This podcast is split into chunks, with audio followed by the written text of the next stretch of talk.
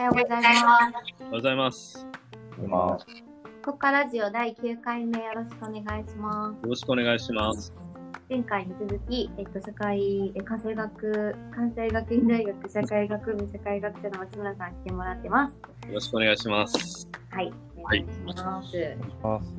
ますえっ、と、 watch と listen の話までしてたかと思うんですけど、はいねなんか最近読んだラジオかな本か忘れたんですけど、あの、あ、そう、河合隼さんや。河合隼さんが、その、まあ、ニグニグレクトみたいな、その子供の放置が問題になっていることに対して、うん昔も親はもうお金なくて忙しかったからずっと放置してたんですよ。うんうん。でも、あの例えば農作業してる横に置いといてうん放置するんですけど、うんその放置してる空間にはあの葉っぱもあるし虫も飛んでるし風も吹いてるし、うんうん。子供たちがあの放置しててもあの、まあ、感じれる情報がすごいある。うん。でもまあその部屋の中に閉じ込めちゃうと、うん。そういったその感じれるものが何もないうんうん。なぜかわしいことですね。同じ放置でも違いますねみたいな。言ってて。うん。確かになんかそういうものを遮断しちゃってるから同じその子供が構ってやれない環境でもいかに違うかっていうのを想像しただけで、うん。あなんか震えるなとか思ったのを思い出しうんました。ウォッチとしいで。なるほど、なるほど。うん。だから、ウォッチと C、オンラインってウォッチと C を多分復活していく、あの、そういうデバイスなんですけど、うん教育効果はやっぱ高くて、うーんあの、要するに等身衛生予備校みたいな感じなんですよね。うん要するにこう、みんなが最前列で授業を聞いてるぐらいの勢いになるので、成績は伸びるんですよ、すごく。うん。で、結構みんなレポートもよく書けているのはいるんですよね。うんうん。でもまあ、多分何の思い出にもならないんじゃないかなと思うんですよ。う んなんか教室の中で、なんかそよそよ吹いてくる風になんかこうんう、なんかいざわなれてなんかうとうとしたりとか、うん。風吹いてるなとか、なんかね、ありますよね。なんかこう、あ思いがなんかね、教室になんか入ってきて綺麗だなとか、こういうのをすごい覚えてるんですけど、うん。うん。でもそういう経験ができなくなってるのはちょっと寂しい。ですよね。嗅覚がね、一番残りやすい、の残るものとかっていうのも言いますよね。ああ、嗅覚はすごく残りますよ。ね全然話変わるけど、めっちゃ覚えている嗅覚なんですか？僕は、あの、すごくたくさんあって、結構やっぱり、自然がね、多いところで育ったので、何が多い？自然が多いところですね。高松市の隣町なんですけど、香川県のね。うん。で、まあ当時、高度経済成長期のただ中、ただ中ではないな。えっ、ともう、もうそろそろ終わりに近づいてる1970年代なんですけれども、人口がすごい増えてるので、郊外がどんどん切り崩されて、団地が建っていくんですね。で、僕の親はそこに家を借りて、僕がそこで育ったんですけど、団地とはいえ、丘陵地みたいなとこ切り開いてるので、もう自然だらけなんですよね。うん。です。僕は、あの、本当に草むらの匂い、夏の草むらの匂いがめちゃくちゃ僕好きで、で、あの匂いを嗅ぐと、ああ、なんかもう一瞬でこう、子供の頃に帰るんですよ。うん。草むらの匂いってすごいいい匂いですよね。ありますよね。うん。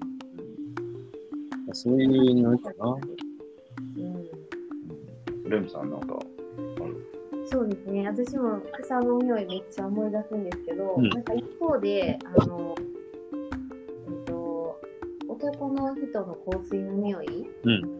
特におじさん臭みたいなやつ、んなぜか切なくなるんですよね。へえ。おでころん。みたいな、そうそうそう。うん。おじさんのおでこの。あの、ブランドわかんないんですけど、書いたらこれっていうのは言える。うん。なんでなんやろな、あれ。よく薬局とかに売ってるやつですよね。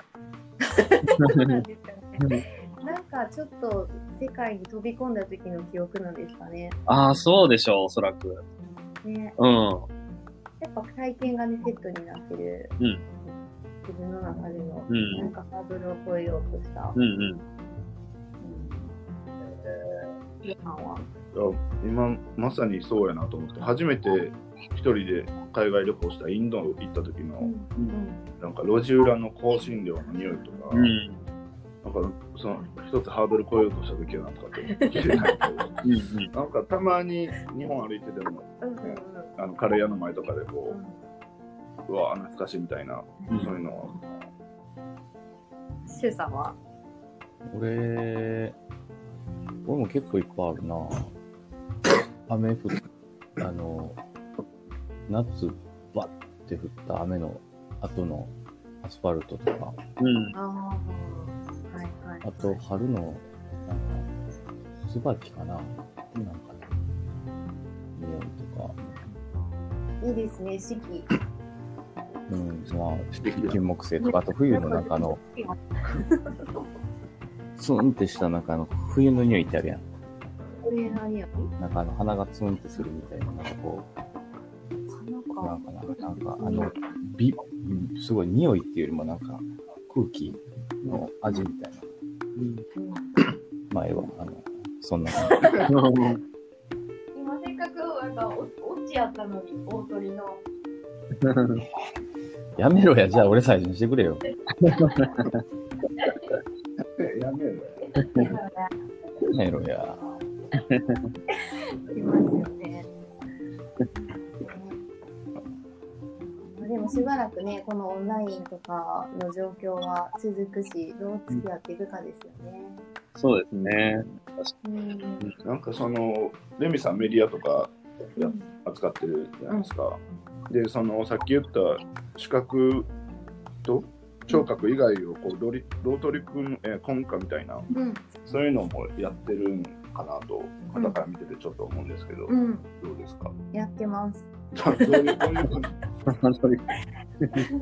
まず、えっと、視覚情報って全てが分かった気になると思うんですよ。でも、その情報がいかに断片的なものかっていうのを、あのすることは、えー、と体験を促すことになると思っててだからメディアで完結させないようなあの動機だけ作るメディア作りっていうのはかなり意識しててうちらが作ってるものが全部分かった気になるなよっていうだから逆に言うと分かりにくいメディアもあると思うんですけどだからこそ体験に促すことができるっていうところは、えっと、チーム、まあ、クライアントともチーム作る時も共通言語として持つようにしたりあとはその手触りとか、もう本当にそのよくある、まあ、匂いがする紙とか、うんあのいろいろあるので物理的にその野生的感五感に刺激するようなメディアっていうのも今考えて企画を進めていたりしますね。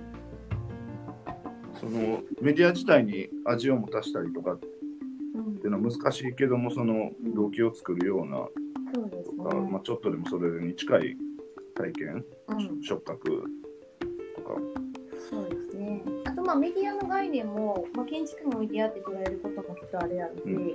あのいろいろあると思うので、リアルな場っていうのもメディアと捉えて、自分でそれ自体も作っていくっていうのも挑戦していこうと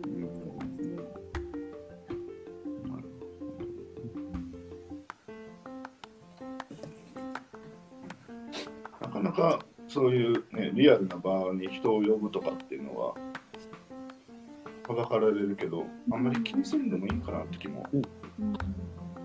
あんまり気にせんでもいいかなっていうと逆にそれはそれで圧力になっちゃうけどうん。なんかねうんどういう風にしたらいいのかっていうのはちょっと未だに見えてなくて。うん、そうですね。うん。壁になりもうどう付き合っていくかっていう前提で、リアルな場作るのはいいと思いますね。う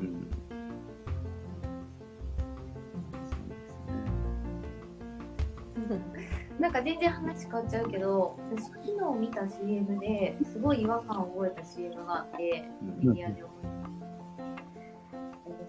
レトルトのレンジでチンして温めるカレーの CM やったんですけど、あのレンジでチンしてる時って、その行為によって二酸化炭素がすごい発出されるらしいんですよ。プシュってこう、ガスの中でやるから。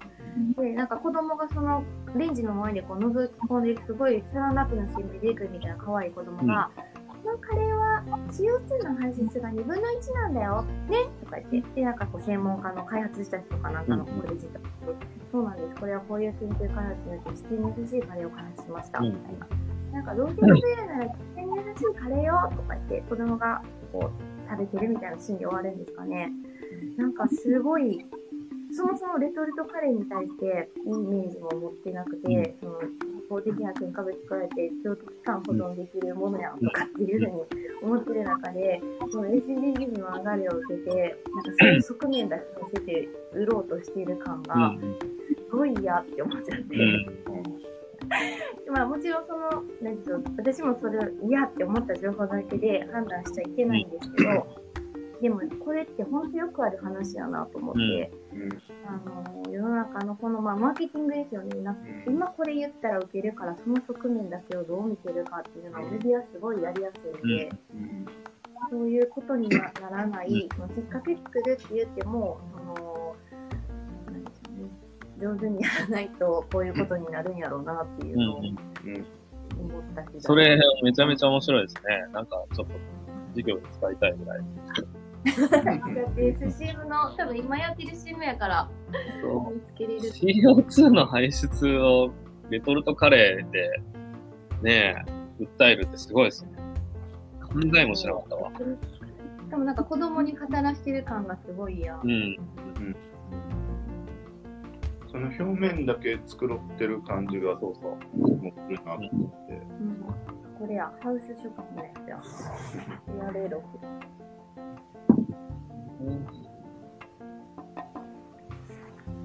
そうですね。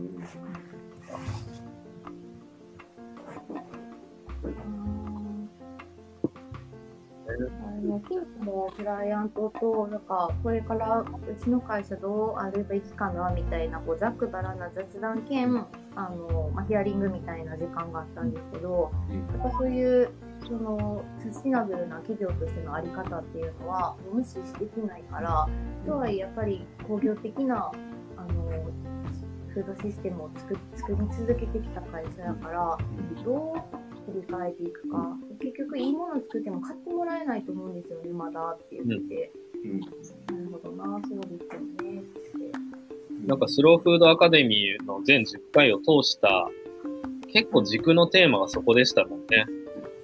結局ミスマッチっていうか消費者に届いていかないところの切なさみたいな。うんそうそうそう。工業的なものが悪と思ってた人たちも、あ、この人たちも、あ一人間の集合体であって葛藤しとんやっていうのを学べたのも良かったですよね。なんかそれはそれで価値もあるわけじうんゃないですか。うんいろんな人に行き渡るっていう。そうそうそう。伝わらなきゃ意味ないっていうところをまず叶えていて。そうね。SDGs の使い方によってはちょっと暴力的っていう感じは確かに。うん、まあ、だいぶ、まあ、乱乱暴な議論ではありますよね、あれも。うんでもあれによってレスーパーのレジ袋を持っていくのがもう結構のあの当たり前になったり、うんあのあああいう号令がなかったらなかなか帰れなかったと思うんですよ。でそれによって加速したいこともあるなとはもちろん思ってて。ま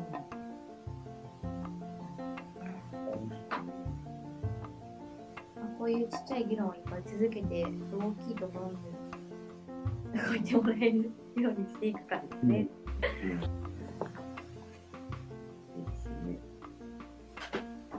あと1分ぐらいですが、なんか松村さん、思いの思いの丈を。いや、いや、ありがとうございます。なんか面白いですね。なんかこう、タイムキーピングされてる中で、こう、皆さんで話題を見つけて共有して喋るっていう、なかなかトリッキーですよね。ああと1分あるから、これ僕、ここで話入れてもいいのかなと思ったり、いろいろこう、考えながら、おそらくそれの腹の探り合いじゃないけど、でこの15分がいいのか悪いのか、僕ちょっとまだ話の範囲で、うんうん。ね、こう議論を深めるのか深めないかみたいな、そのうん。アクセル確かにね。を、まあ、それの適当な具合がいいのかもしれないけど。うん、いいんじゃない？他でいろいろやってるし。ラジオトークっていうラジオを撮るアプリがあって、割と若者が使ってるんですけど、それは12分だったら強制終了されああ、るんですよ。なるほど。えーだからもうシステム自体が一回シャットダウンするみたいな感じで、だからまあそそういうサービスを提供してる会社が10分ちょっと提案してるのは、もしかしたら聞く側にとってもいいと判断しているのかもしれないなまあと。確かに聞く側に立つとね、うん。15分でも下手したら長いかもしれない。うん。そうですね。